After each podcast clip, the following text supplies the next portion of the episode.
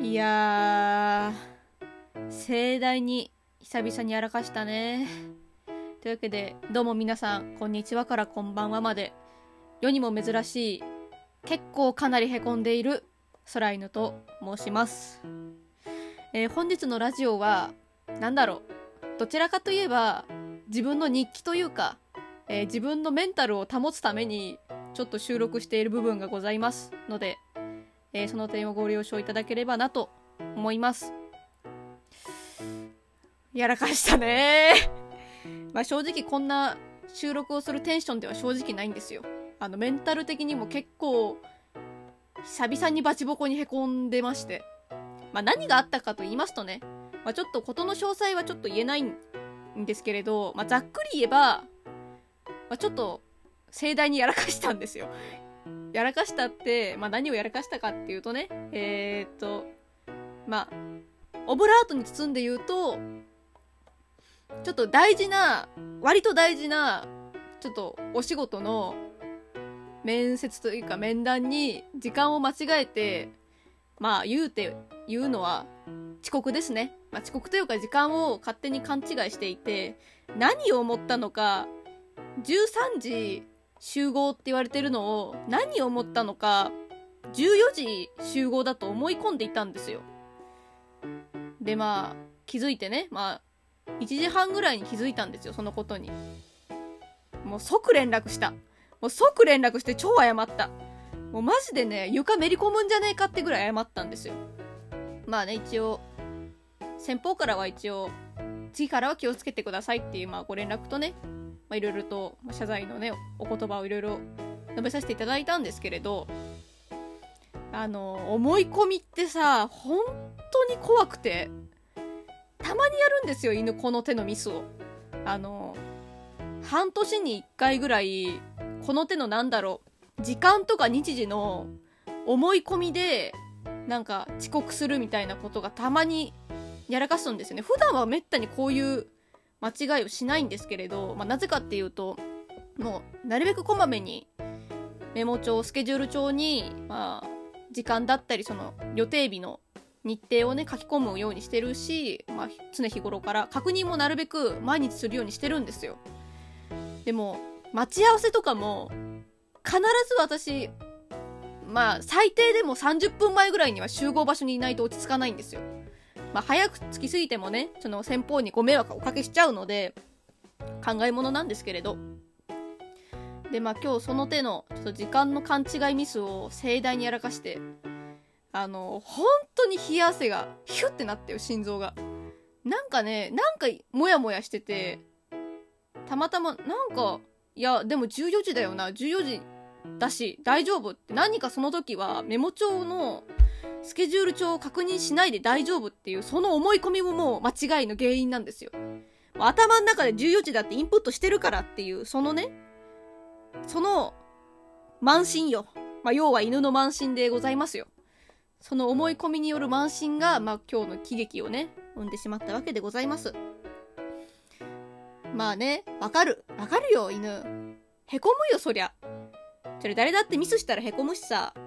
まあ、ミスしないやつが0人とは限んないけど、まあ、やっぱりそれでも大事なね、まあ、一応先方にもご迷惑をおかけしちゃったし、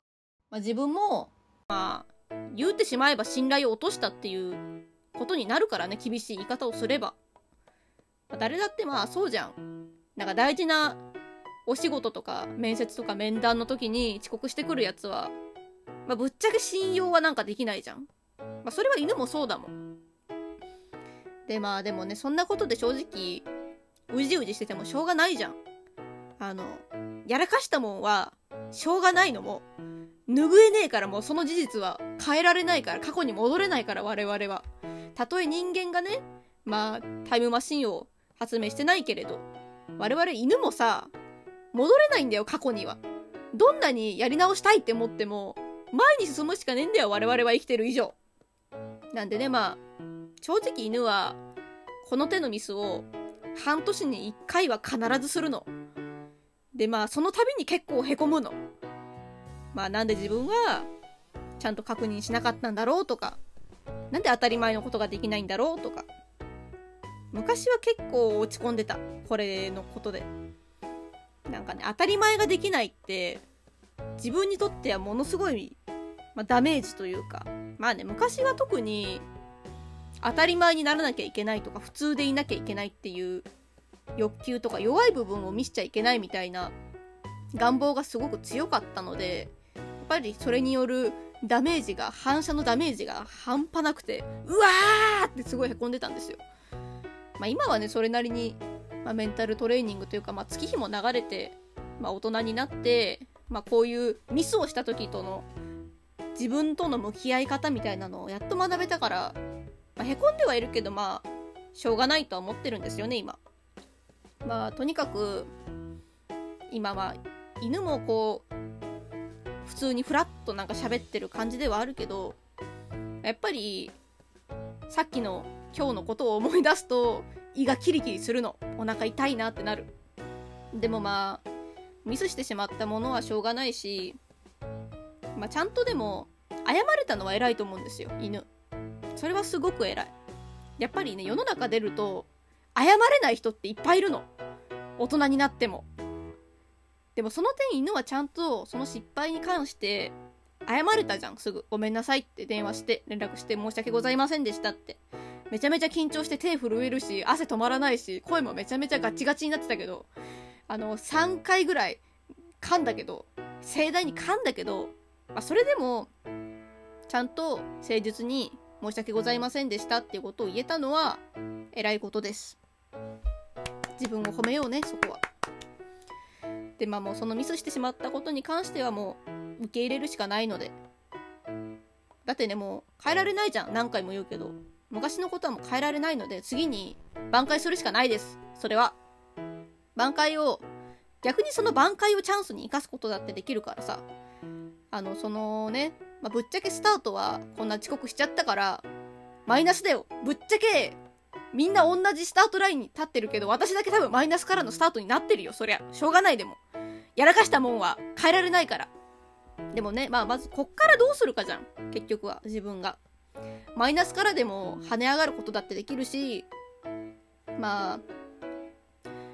やりようによってはもしかしたら逆にうまくいくパターンとかあるかもしれないから。まあ、そこは気持ちのメンタルの切り替えでやっていきましょう。まあ、皆さんもね、多分こういうこと経験的にあると思います。やらかして結構、あ、自分はなんでダメなやつなんだって思うこといっぱいあると思いますけれど、なんだろう。そういう自分を、もうダメだダメだ、お前なんかダメだって否定するんじゃなくてね、もうミスしてみちゃ、あー、はい。ミスしたもんはもうしょうがない。まあ、そういうこともある。ってね、受け入れる気持ちも大事です。前向きに。やっぱりずっと後ろばっか見てても前に進めないので。なんでまあ、そういう時もあってしょうがないんです。我々は完璧ではないので、まあミスしないことが一番なんですけど、ゼロは多分無理だよ、生きていく上で。一回も遅刻せんやつはおらん。まあわかんない。真人間とかね、よっぽど気をつけてればできるかもしんないけど、よっぽどじゃない限り、それは不可能なので、まあ、なんだ、切り替えていきましょう。謝った。ちゃんと謝れたんだし、まあ、次からね、気をつけていきましょう。また次の、こういうやらかしがあった時に、また後ろ向いてダメだダメだって思うんじゃなくて、いやでも、前の時はちゃんと先方に謝って、ちゃんと時間とかの調節もしてもらったし、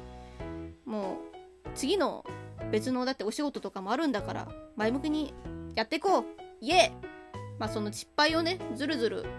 失敗を糧にするのはすごく大事ですけどいつまでもその失敗に対してずっとぐちぐちぐちぐちしちゃうのは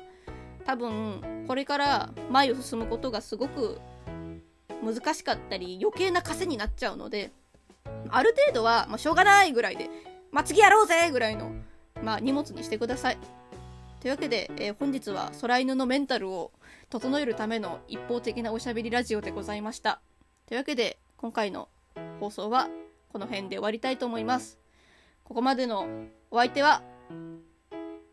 失敗したっていいじゃないか。